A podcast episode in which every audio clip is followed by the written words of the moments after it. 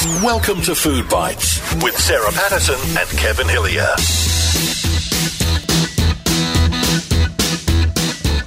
Hello and welcome to Food Bites with Sarah Patterson. Is it a week since we did this? Oh, Kevin, I miss you so much. I wish it was less than a week. I'd like it to be every, I don't know, a couple of days. Ah, yes. Oh, a daily dose of Food Bites. Everyone, well, you can because you can go back and listen to old episodes, and there's that many of them. You could listen for nearly a year. There's about 270, I think, at last So count. you know, you could you could get through a year. Yes. And uh, and just have us every day.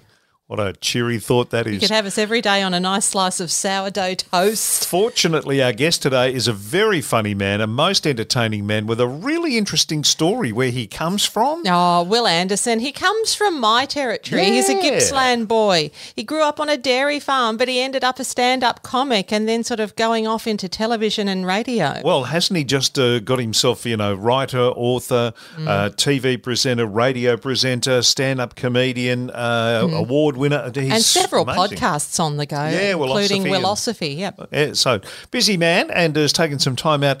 Uh, he's appearing at the moment at the Adelaide Fringe Festival, uh, workshopping a show over there. So we caught up with him and uh, had a chat. So you'll hear that in just a minute. And our food Yeah, bites we've gone food all very retro. It's back to the seventies.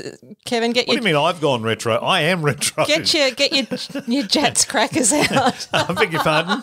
That's you know what that you know what that Although means. my mum favoured Clix biscuits. Remember those? yeah, but well, this they don't rhyme with anything. Yeah, this so- particular food poll is uh, deviled eggs.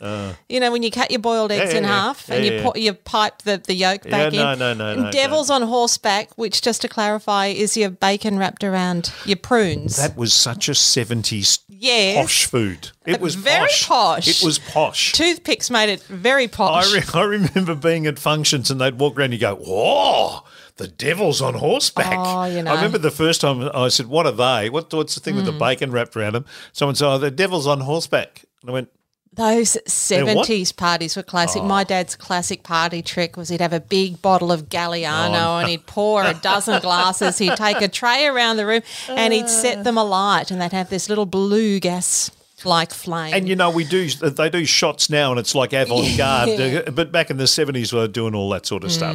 They were doing other stuff in the 70s that they're still doing now too. But we'll get to all that Oh, later. What is, what is that? Let's get to.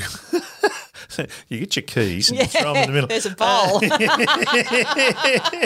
it's not full of Yes, chips. let's go to Will Anderson now before we get into trouble. You're listening to Food Bites with Sarah Patterson and Kevin Hillier.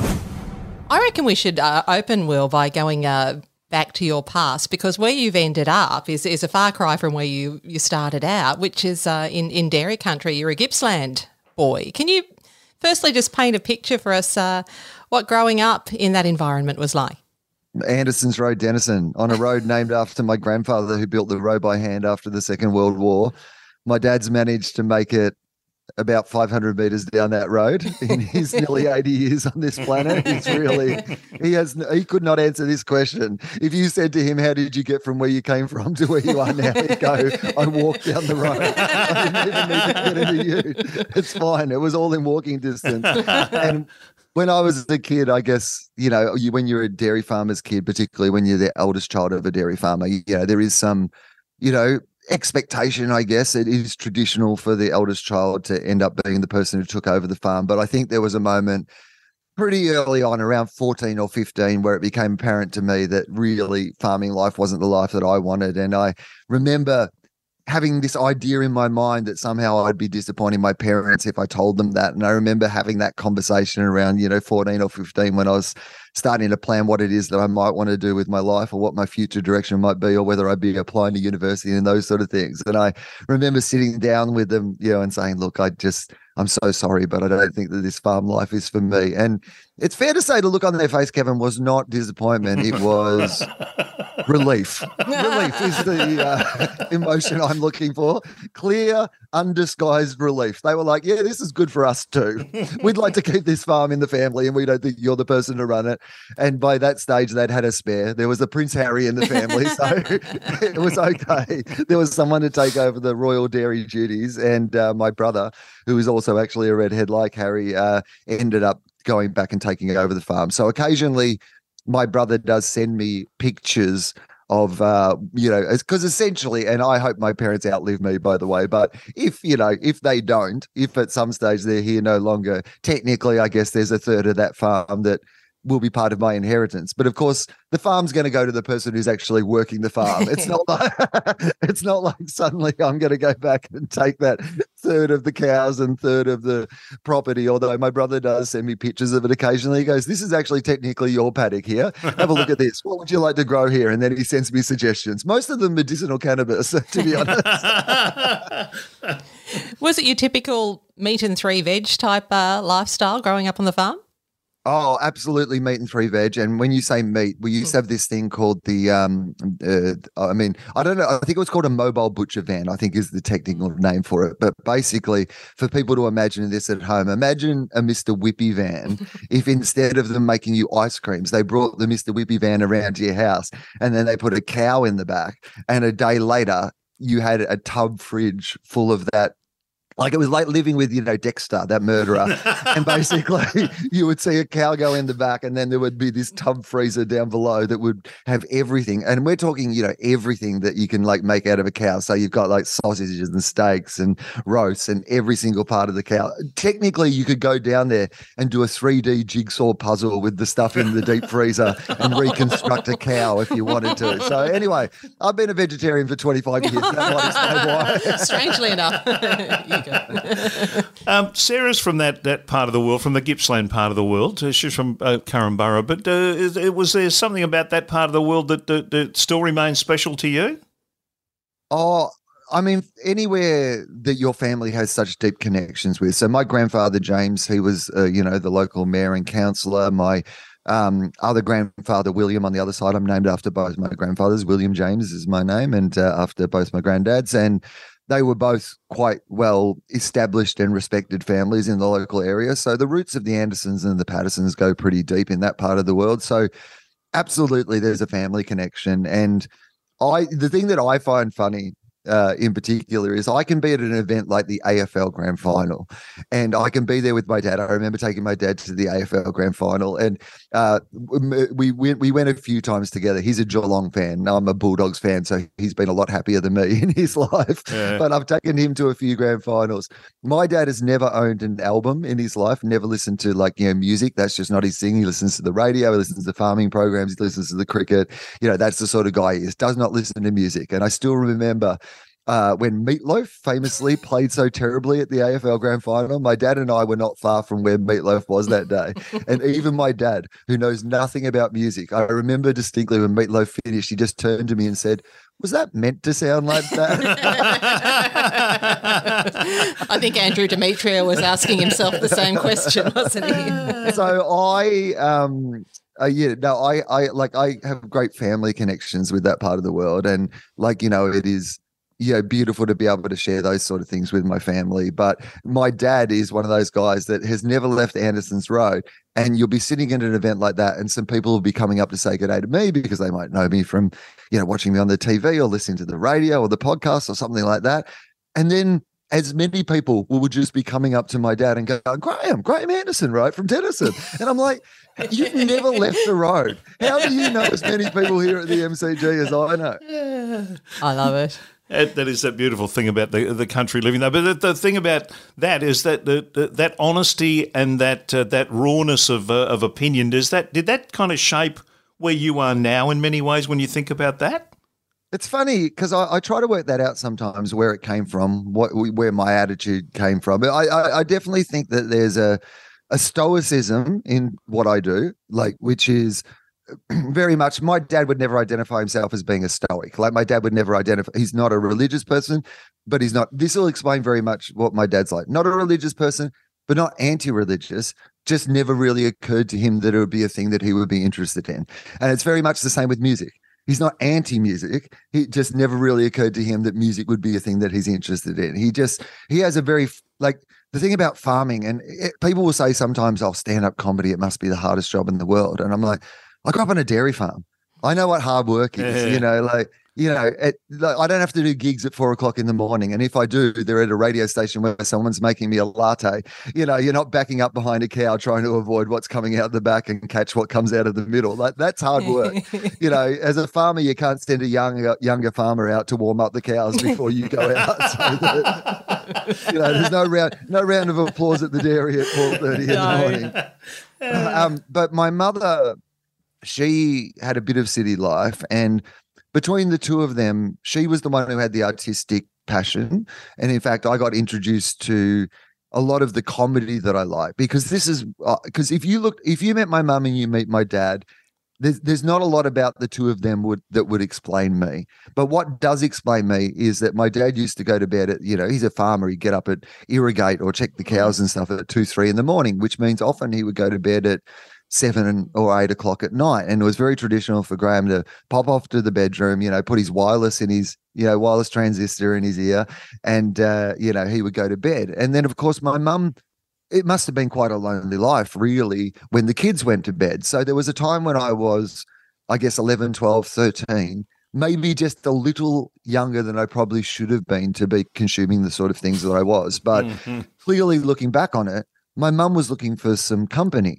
So suddenly, around that age, you know, I get to be able to stay up a little bit later and watch TV with my mum. And we would watch things together like The Young Ones or Blackadder or Allo Allo or, you know, these British comedies, you know, Fawlty Towers, obviously, Monty Python, and, you know, a lot of Ben Elton stuff around there. And then when it came to Australian TV, that turned into shows like Andrew Denton's The Money or the Gun, Australia Standing in it. Um, particularly pivotal for me around the age of 14 or 15 was The Big Gig, which was just one of those shows that came along at the time and spoke in a voice that really I responded to.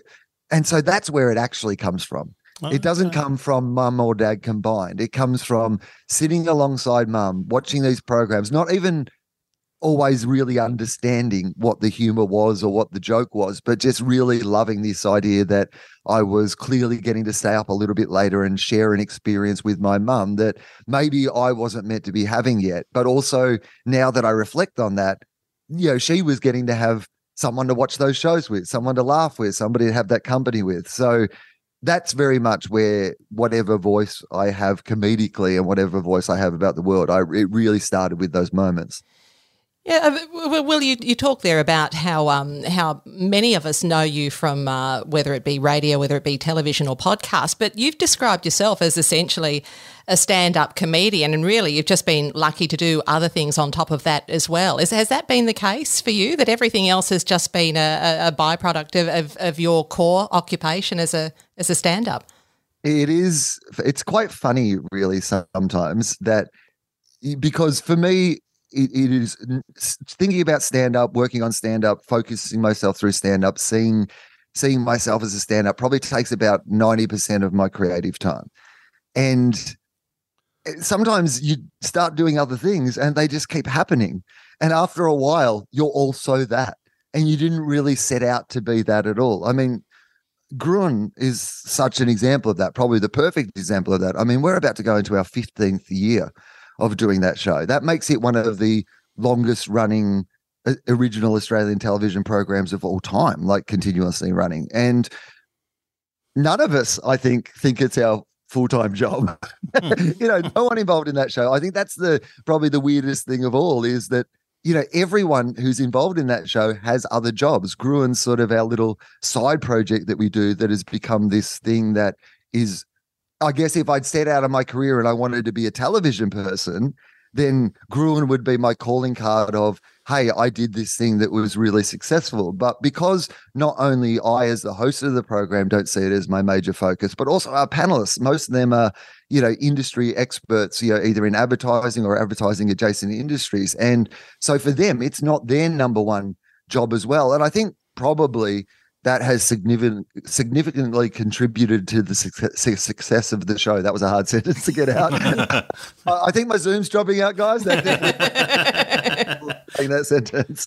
Um, yeah, I think that's actually been part of the reason the show has been successful is that we've been never afraid to tinker with it. We've never been afraid to say, let's try this or let's try to do this better because we're not sitting there saying, hey, this is our main thing. This is the thing that, you know, determines how we, you know, send our kids to school or pay our mortgages or any of those pressures that sometimes come with making a project like that. Sometimes the creative choices that people make when they're making a television programming, like, I mean, this is an area that you would understand, you know, is that is that they're making choices based on how do we keep this show on air? How do we appeal to this particular demographic? How do we serve the you know the company that gives us the permission to make the show in the first place or the advertisers who support the show? All these things are, are fed into the decision making process of what creatively appears on air. Whereas at Gruen we have the complete luxury of it not being that that mm. all we want to do is we just want to make this thing as good as it can possibly be. And of course, we don't have the commercial pressures being at the ABC and also being a show that is literally about advertising and marketing. It is a one program that you literally rule out the advertising and marketing department coming in and giving you any notes on how you should be making the show. And in fact, it's the only show probably where they don't want more of their ads in the show. They'd prefer less of their ads in the show. yeah, you don't get a little message from the sales manager coming in. Can you, you know, when you mentioned that McDonald's thing the other day, could you do that again? No, no, thanks. Please don't mention no. McDonald's ever again. yeah, in fact, there are particular advertising companies that, when they contact us about being involved in the pitch or other things involved in the program, do try to like work out how does Will feel about our new Telstra ad? nice, nice little powerful position to be in. Hey, uh, this is uh, this program is called Food Bites with Sarah Patterson. So, are you any good in the kitchen? I, I my my capabilities in the kitchen outweigh my time that I have to actually cook things. So I'm not a bad cook. I again, part of being raised in a like particularly on a dairy farm was like my mum cooked all the time and I like I'm an eater, but also just like spending time with my mum and doing things that didn't involve going out and being a farmer. So I at home and learned to cook quite well. And when I, particularly during the pandemic, when I had the time to get back into cooking and I love baking in particular. I'm a, uh, I really like baking. There's something about I don't have an inst- it's very so CWA of you. yeah, yeah, well, you can't. You know, my initials are WA, so I mean. Oh, so it stands for Country Will Anderson, not Country Women's Association. Bugger yeah, me. A lot of people don't know that. I, um, I, I guess the way that I would describe it, and it's very much like you know my comedy as well, which is that I am not instinctively creative. So I'm not one of those cooks who gets in the kitchen and sees a bunch of ingredients and in their head imagines how they'll all just combine together and can taste the food and add something else. Baking suits me because, as you would know, the strength of baking is can you follow instructions? Yeah, and the thing science. that I am very good at is following instructions. Yeah. If you have a good recipe, and you tell me what to do on that recipe, I will follow that recipe. And if the recipe is good, the thing that I make will be good. And that is very much what I am like in the kitchen. You give me a good recipe, I can make you a great meal. But if you just give me a bunch of ingredients, if you hand me a mystery box and say, see what you can do with that, I'm like, well, I guess we're just going to eat the apple out of the box because I have no idea. There you go. Will Anderson's a baker. That's yeah. it. That's the scoop. Hey, um, Will, are you a coffee man? I mean, you got a pretty hectic lifestyle going on. Do you need a coffee to get you started? I'm too much. Like uh, oh. by anybody's standards, I drink too much coffee. Like even by my own standards, I drink too much coffee. So I would probably average. I mean, uh, so probably six cups of coffee a day, but probably eight to ten shots of coffee a day because th- those are, you know, often I'm drinking big coffees. And I've often said that I think the thing I like the most about being on the television is that someone will bring you a, like a coffee whenever you ask it's honestly the best thing. Everyone's like, "Oh, studio day must be hard. It's such a long day." I'm like, I sit at a desk, and whenever I want a coffee, someone brings me a coffee. it's the best. Uh, I'm a milk coffee person, old school dairy. You know, I've disappointed my parents enough, so I'm not going off the dairy. I've got to contribute to the Anderson family legacy. So um, normally, I start the day with like I, I went out this morning before we spoke and went for a bit of a walk, and so normally I'll have like a, a like a large latte double shot, you know, at, at, the start of the walk, and then I'll have another one at the end of the walk, and it's reasonably early in the morning when we're speaking. So that'll still happen for about the next four or five hours. I'll have a coffee coffee every couple of hours because I, I love it. I like not not just the you know the obviously the drug capacity of it you know you know disguising you know your tiredness and you know giving you some sense of being alert but i just love the flavor the taste the smell. Like i often when i'm in a new city because a lot of being a stand-up comedian is being away you know by yourself. When you're speaking to me i'm currently in adelaide at the adelaide fringe and you know i'm in a little one bedroom oaks apartment for two and a half weeks by myself. It's not you know, it's not much fun to just sit around, you know, enjoying the beige and beige, the beige on beige decor. I'm staying. So what I tend to do is, you know, try to get out and exercise during the day, which for me is just walking. And I am, I'm not a power walker, you know. When, when this is not, you know, Glenn Robbins on Kath and Kim. This is very much yeah, the difference between me going for an exercise walk and somebody going for a stroll would be hard to, you know, determine from each other. But so n- mostly I just reward myself with treats.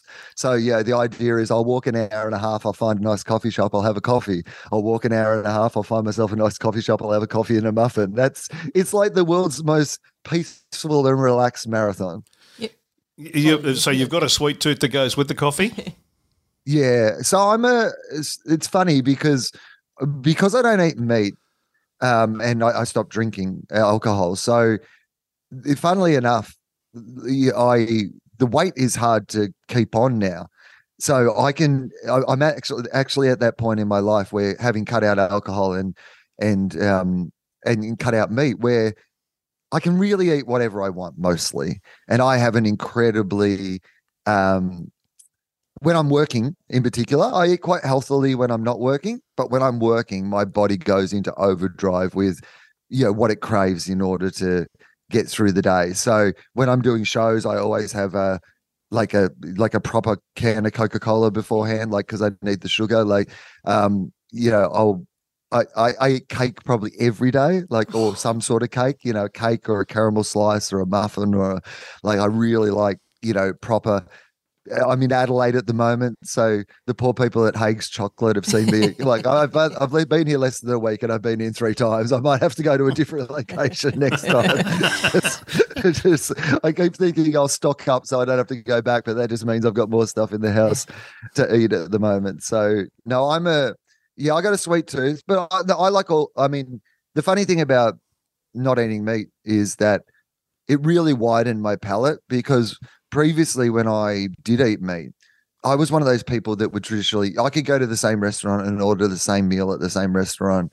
You know, if I found something that I liked, every time we went there, I would eat that exact same thing that I liked. That's that's that can be my personality. Whereas with particularly in the early days, it's a bit different now that vegetarian food is so widely accessible. But you know, you can imagine 20 years ago when I'm touring regional Australia, there's not exactly a huge range of what you'd be considered to be vegetarian food. And so what ended up happening was you would end up going to places and you would just end up having whatever the vegetarian option mm. was. Yeah. And funnily enough, as long as you know they have some creative thinking. I mean there was a period of time where that was just you know eggplant caps- capsicum and you know whatever in a stack. That was pretty much australian vegetarian food. But but now what happens is you tend to be more creative around your eating choices. Like i mean obviously yeah particularly the asian food world like opens itself up when you're talking about vegetarian eating and the diversity of food that you can have. But really like if you talk about the African cuisines and you know, there's a lot of places around the world where yeah, the majority of the diet they're eating isn't meat based. And so it's actually made me a, you know, so I I I like all food. Yeah, all within the, you know, within the boundaries of what I've constructed for myself, which is not eating meat. And uh, um, other than that, I'll pretty much eat anything. Uh, it's been well documented, Will, that you you uh, deal day to day with, uh, with, with chronic pain. Um, how is that side of uh, your life going these days? Is it is it um, just kind of uh, stable at the moment? How has your how do you have to adapt to uh, to deal with with that um, that pain? Yeah. So if you'd asked me, this is the thing about chronic pain, and anyone who suffers from chronic pain will understand what this is like. If you'd asked me that question a week ago, I probably would have told you that I'm the best that I've been in two years. I was having such a good run. Um, you know, I hadn't really been traveling a lot over the summer. I'd been able to really look after myself, sleep sleep in the same bed every night. You know, my bed, a bed that's set up to my you know needs, and you can have regular sleep. You know, you can really kind of get in a rhythm. And yet, I'm I'm a week away from that now. I've been in Adelaide for a week. You know, sleeping in a, you know, sleeping in a apartment bed that is it says that it's a queen size bed, but really is two single beds jammed together. and if you roll over the weird place in the middle of the night, you end up in the crease in the middle. And, you know, you're standing on stage at night doing shows and your body is suddenly, you know, traveling, you're traveling on airplanes and all these sort of things. And I must admit, when I got up this morning, I, I specifically got up and went for a walk because I was just in so much pain this morning. It was one of those mornings where I was the the actual the alarm didn't the alarm did not go off to wake me up. Mm. The alarm in the hips went off this morning to wake me up, and it was that mm. point where you're like, I'd love to get some more sleep, but my body is not going to allow it, so I might as well get up and get moving. So, that, but that is the experience of chronic pain, and that's part of the tough thing about you know the three or four million Australians who you know experience some kind of chronic pain is that if you have a broken leg you know, you, you you you're getting around on crutches, you get a fair amount of sympathy generally from people around you and people in society. You know, people can understand it and empathize with it, but often chronic pain is firstly invisible. Often, you know, people who suffer from chronic pain, you know, it is invisible, but also because you have good days and bad days, sometimes people get confused by that. You know, like the idea that you can be going all right, that you can be moving quite well, and then they see you one day and they're like, "What's going on?" And you're like, "Well, this is this is what I always live with. I'm just having a bad day today, or I'm having a good period at the moment." And and I think that that is one of the toughest challenges for people who have ongoing pain is not only the management of it, but the management of other people's expectations mm. about what mm. you can and can't do. Because sometimes you can absolutely do all the things that you've signed up to do, and then some days through no fault of your own, you wake up and you think, I mean, even so, on a day like this, when my hip is really sore and it's going up into my back, I'm sitting down to talk to you now. Um, I know that I have to sit down again in a couple of hours to do another thing. I'll really have to specifically for the next two hours in between make sure that I go out and walk, that I keep moving, that I'm stretching, that I'm really getting ready to be able to. So suddenly it becomes from just being able to live your day one day, it becomes about, okay, now I've got to manage the rest of the day to make sure that I can manage this pain. I can get through the things that I need to be able to do. And then, of course, I've got a show tonight after all of that. So, you, what you don't want to do is exhaust yourself so much that you're not capable of doing your work in the evening. So, it's it's been great. I've had a really good run with it, and you know, today you just got me on a shitty day, unfortunately. Uh-huh. Oh, you're in bloody fine spirits for someone who's in uh, in that sort of pain. The Melbourne Comedy Festival is is kind of like the pinnacle of of, of your. Uh, I guess it's is is that your sort of Mount Everest that you go to every year? That is your thing that you you missed it because of COVID, so you had a consecutive run there of twenty something years. Um, what do you look forward to this year now that will actually be for the first time in a long time back to 100% normal?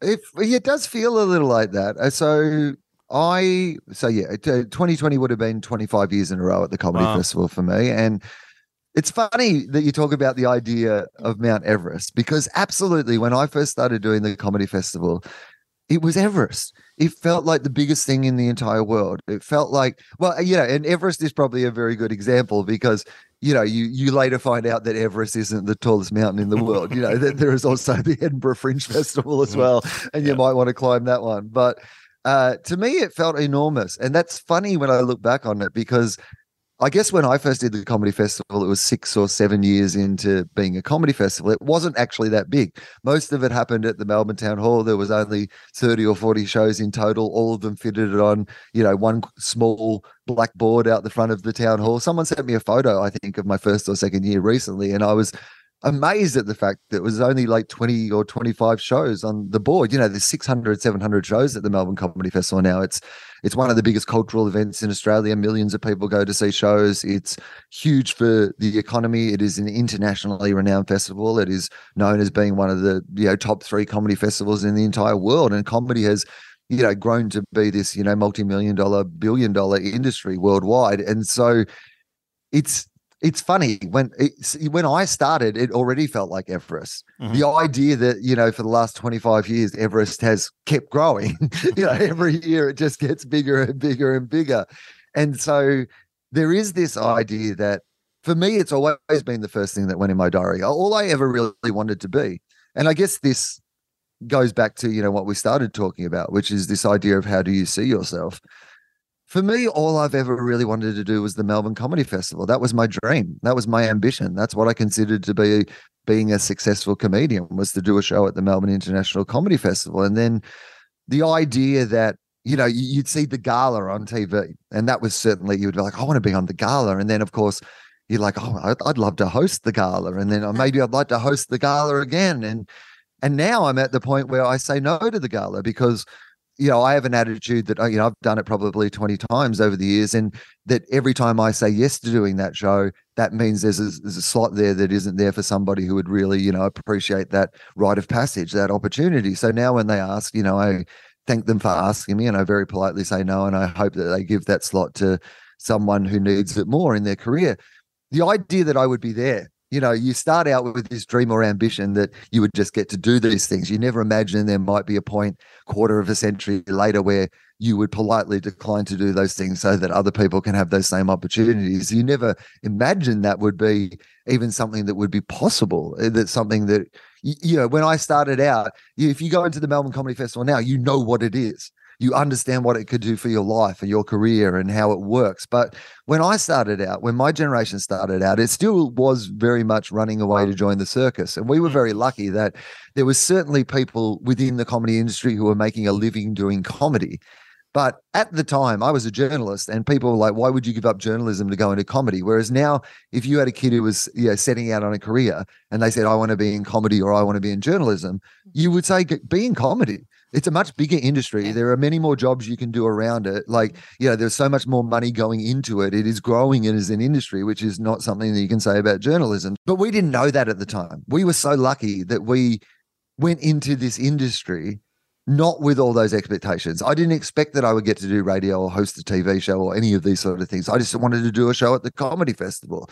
And then I wanted to do a com- show at the comedy festival again. And I hoped that I could do one in a bigger room. And that's all I really wanted. And in those 25 years, the Australian radio and television and all these industries became these big substantial industries that suddenly I'm like, oh, I'm part of this thriving substantial industry with all these various opportunities that spring off this industry. But I was lucky that I did not go in with the expectation that they were the things that I was going to get to do.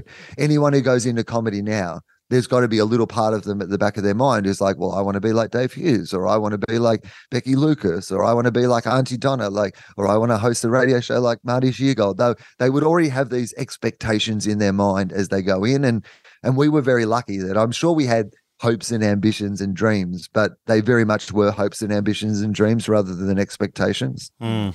We've talked um, about uh, television and, and radio, more about television. So I, I would like to ask about the challenge in particular of, uh, of breakfast radio and replacing uh, Mick Molloy when you did. Was that a daunting task for you? Was it a no brainer? Was there a reluctance? Um, what was that time in your life like?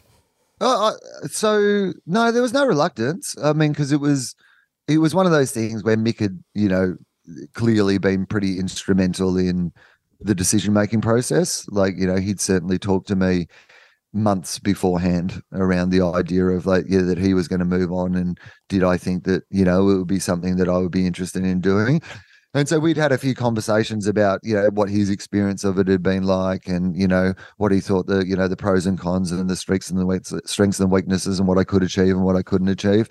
And I also really like the challenge of like day to day radio, the problem I have with day to day radio is I don't have that many opinions.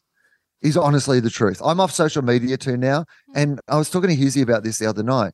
And I said to him, I said, what you realize is that for the last, you know, decade plus, we have been trained by this system that fools us into thinking that it benefits us, but it really benefits the companies that make these systems, these social media systems. And they have trained us to have an opinion on everything. You have to have a take on everything, whether something's good, bad, or indifferent. You have to have a take. We are in the you must have an opinion business. And that is amplified by doing breakfast radio. You know, the amount of times you have to have a take one way or the other on, you know, the issue of the day, where the truth of it is that often the correct answer to that question is I have no opinion. I don't care. I am not interested. And my opinion is not valid, regardless of what I think, whether it's good or bad. That is actually the more So realistic true. way to live the life, the healthier way to live life. Yep. So the appeal of that show, you know, part of the reason that I'd never there'd been other offers to go back and do things, but the appeal of that show was that I felt like that wasn't going to be what was demanded of me. In in the way that if they'd said it's the Wil Anderson show, you clearly have to have much more of an agenda and an opinion around. Whereas I knew with that show that you know, I mean, if you're working with Eddie McGuire, like you, you you've got opinions covered.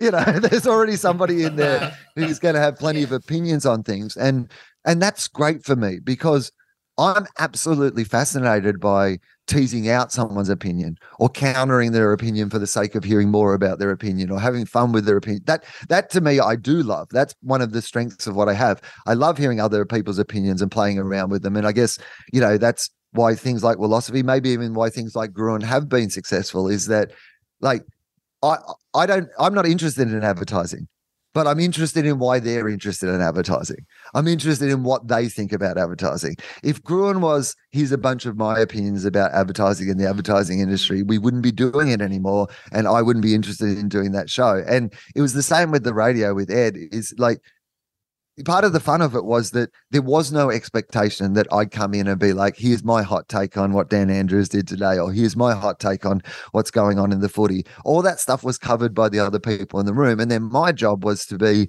you know, the icing on the cake, to use a baking analogy for the food podcast. Um, you know, the cake was already baked. You know, you just had to come and ice and decorate it every day. And and not And- leave it out in the rain.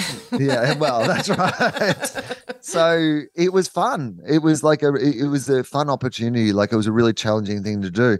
And and this is when we get back to the idea of what do you prioritize? Because there are points where when you are a stand-up comedian, these other opportunities come your way. And whether it be a television show or whether it be a radio show or whatever it might be, you know, an opportunity to write a book. I wrote a book last year. These opportunities come your way. But would that book have been different if I just took a year off to write a book? It would be a very different book. Would that radio show have been different if I just was willing to drop stand up comedy and like I would have stayed? You know, there's no doubt because I liked the show. I enjoyed what we were doing and the show was still going well. Like, you know, while I was there, the numbers were still great. So there was no compelling reason to go. And in fact, if anything, the compelling reason was probably to say, let's cut some other things out of your life so you can concentrate on this more. But it's just at the end of the day, when you line it up and you do the schoolyard pick of who you want on your team, I always pick stand up comedy first. And there is a very tough thing. It's not the breakfast radio itself, although part of it is, you know, the hours. There is no doubt about the fact that when you're a stand up comedian, it's mostly night work. And when you're a, you know, breakfast radio person, it's early in the morning work, and those don't go very well together. But it's more the fact that you've done an entire show by nine o'clock in the morning the show itself is fine. Like I love doing the show. You get energy from being on air and doing the show. You never feel tired during a show. But at like nine o'clock in the morning, when as a comedian you're then meant to go, well, here's my day. I'm going to be creative. I'm going to think of something that I'm going to do on my stand-up show. I'm going to rest for the. You you just don't have that. You, you're done for the day. Yeah, you know, you- fried. yeah. Yep. so and and what are my opinions like because my stand-up show will normally have like four or five really that's it. Really four or five opinions in the entire show you know that i'm exploring. Often it's really one theme that i'm just teasing out over an entire hour of a show. Whereas you know often in the morning you might you, you're burning through 10 or 12 you know takes or opinions or you know hearing these extremes. And a lot of my work also just doesn't play in extremes anymore. Like when you first start out you know, of course, you like a teenager, everything is good or bad, you know, black or white. And, you know, I, I hate this and I love this. And comedically, those are, you know, helpful themes. You know, it's easy for an audience to like to understand. I hate this, you know, I that old school, I hate my wife or whatever, right? Like that's my perspective. But for me, that's not an interesting comedic topic, you know, just that black and white. Like, oh, I want to know, do you really hate your wife? Are you pretending to hate your wife for public consumption? How does your wife feel about the fact that your act is talking about hating your wife? Is she into that because you get it out all on stage? Or is she like, for me, it's the complexities of these things, picking them apart and then trying to put them back together in a shape that makes sense is what I find interesting. And so clearly, that's why a podcast, for example, is can be very much an ongoing conversation where you're thinking about something. Like if you listen to five years of philosophy episodes, you hear me go back to the same themes or the same stories often, but through a different prism because I'm talking to a different person and they have mm. a different perspective. And so constantly it's like taking that thing that you know that is important in some way, that story that you find that is pivotal to you or how you view the world, and then trying to look at it from a different angle or trying to pick it apart in a different way or rebuild it in a different way. And so radio, it, just unfortunately, it does not allow it it does not allow the things that I find most interesting about communication. So it's always fun to do and if I lived in a world where I couldn't do anything else, I'd be very happy to do radio all the time. I always, I, I love it. I love guesting on other people's shows. I feel like that's my favorite thing to do. You know, mm. when you're doing these stand up tours, like I'm in Adelaide at the moment, and you know, I've talked to every Adelaide breakfast radio show, AM and FM, this, you know, in the last week or so doing publicity, and I enjoy them all because to me, that's more fun. It's more fun for me to be able to go into, you know, the Nova breakfast show and entertain them in a way that the Nova audience will like and talk about things that the Nova audience into, and then go to SEN and be able to talk about sports and entertain them in that way. I find that probably the most interesting is going into other people's worlds and being able to play around in their world with it. That that keeps it fresh. So really, I don't need my own radio show. I just need to need to be a guest on everybody else's show.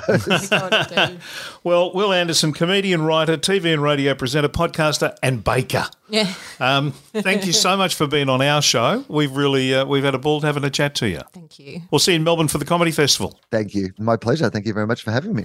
You're listening to Food Bites with Sarah Patterson and Kevin Hillier.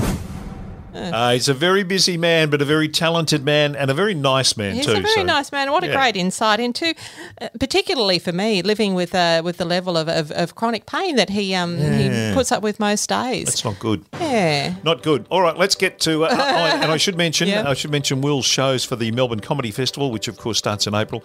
Uh, he'll be up and running uh, for that and all other shows. Go go to his website, mm. and on his website you'll see that he says, "I never update this website." if you want to find out where I'm playing, click here. So click there and you'll find out where all these shows are. Go, you good thing. All right. The food poll, deviled eggs or devils on horseback. Oh, what a choice. Terry Daniel will start us off. Well, that is an interesting mix. Both yummy, but I will vote for the deviled eggs. Sylvana says deviled eggs for me.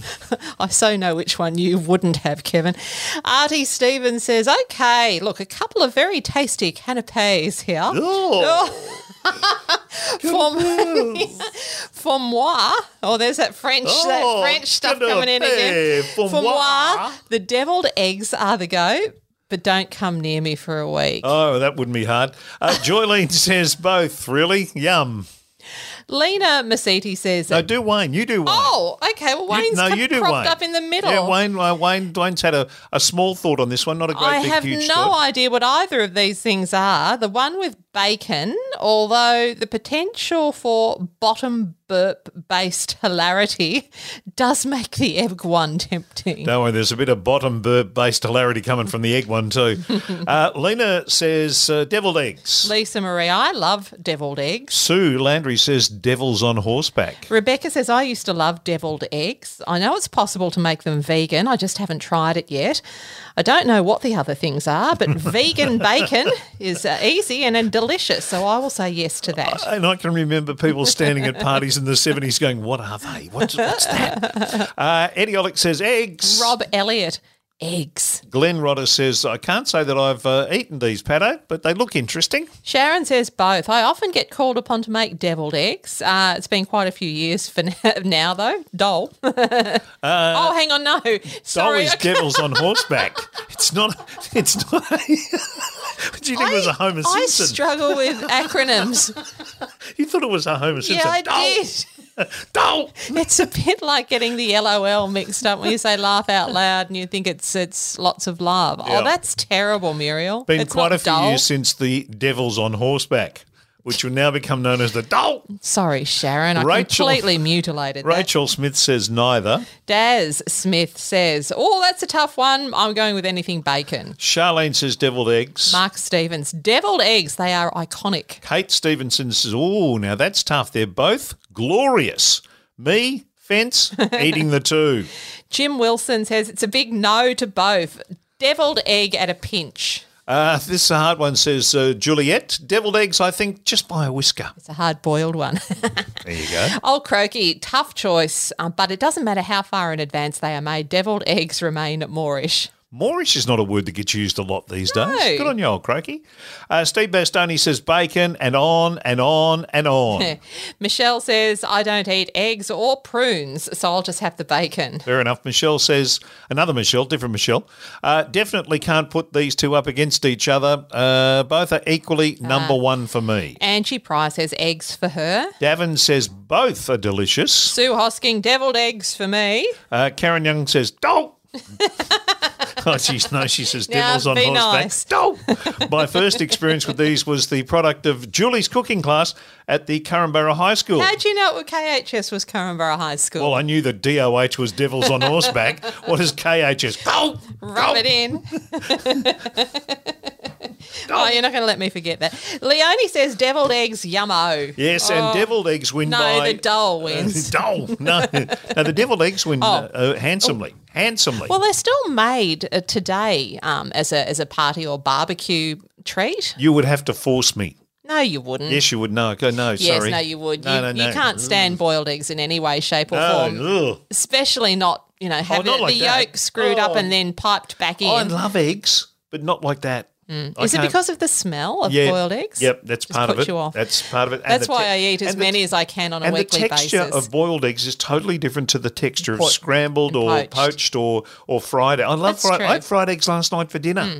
Um, with a couple of snags, I did just, just what I felt like. But boiled eggs, no, God, just can't. well, not even a soft, um, runny boiled I egg. can have a I can have a boiled egg like that, yes, but I can't. I, I'm not that keen on the. Um, and when they get cold, Mm. they take on a a, a, a, rub, a more rubbery consistency that I don't like, Mm. and I just sit there and I go, "Don't,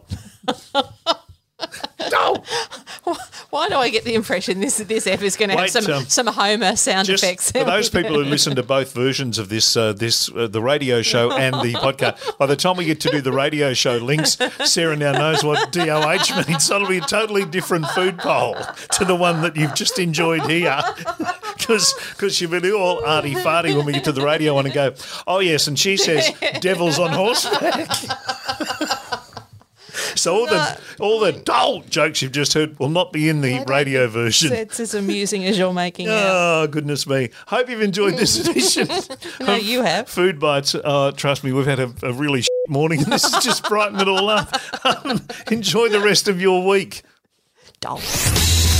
Thanks for listening to Food Bites. Check out our Facebook page for recipes, tips, and all the latest news. That's Food Bites with Sarah Patterson and Kevin Hillier.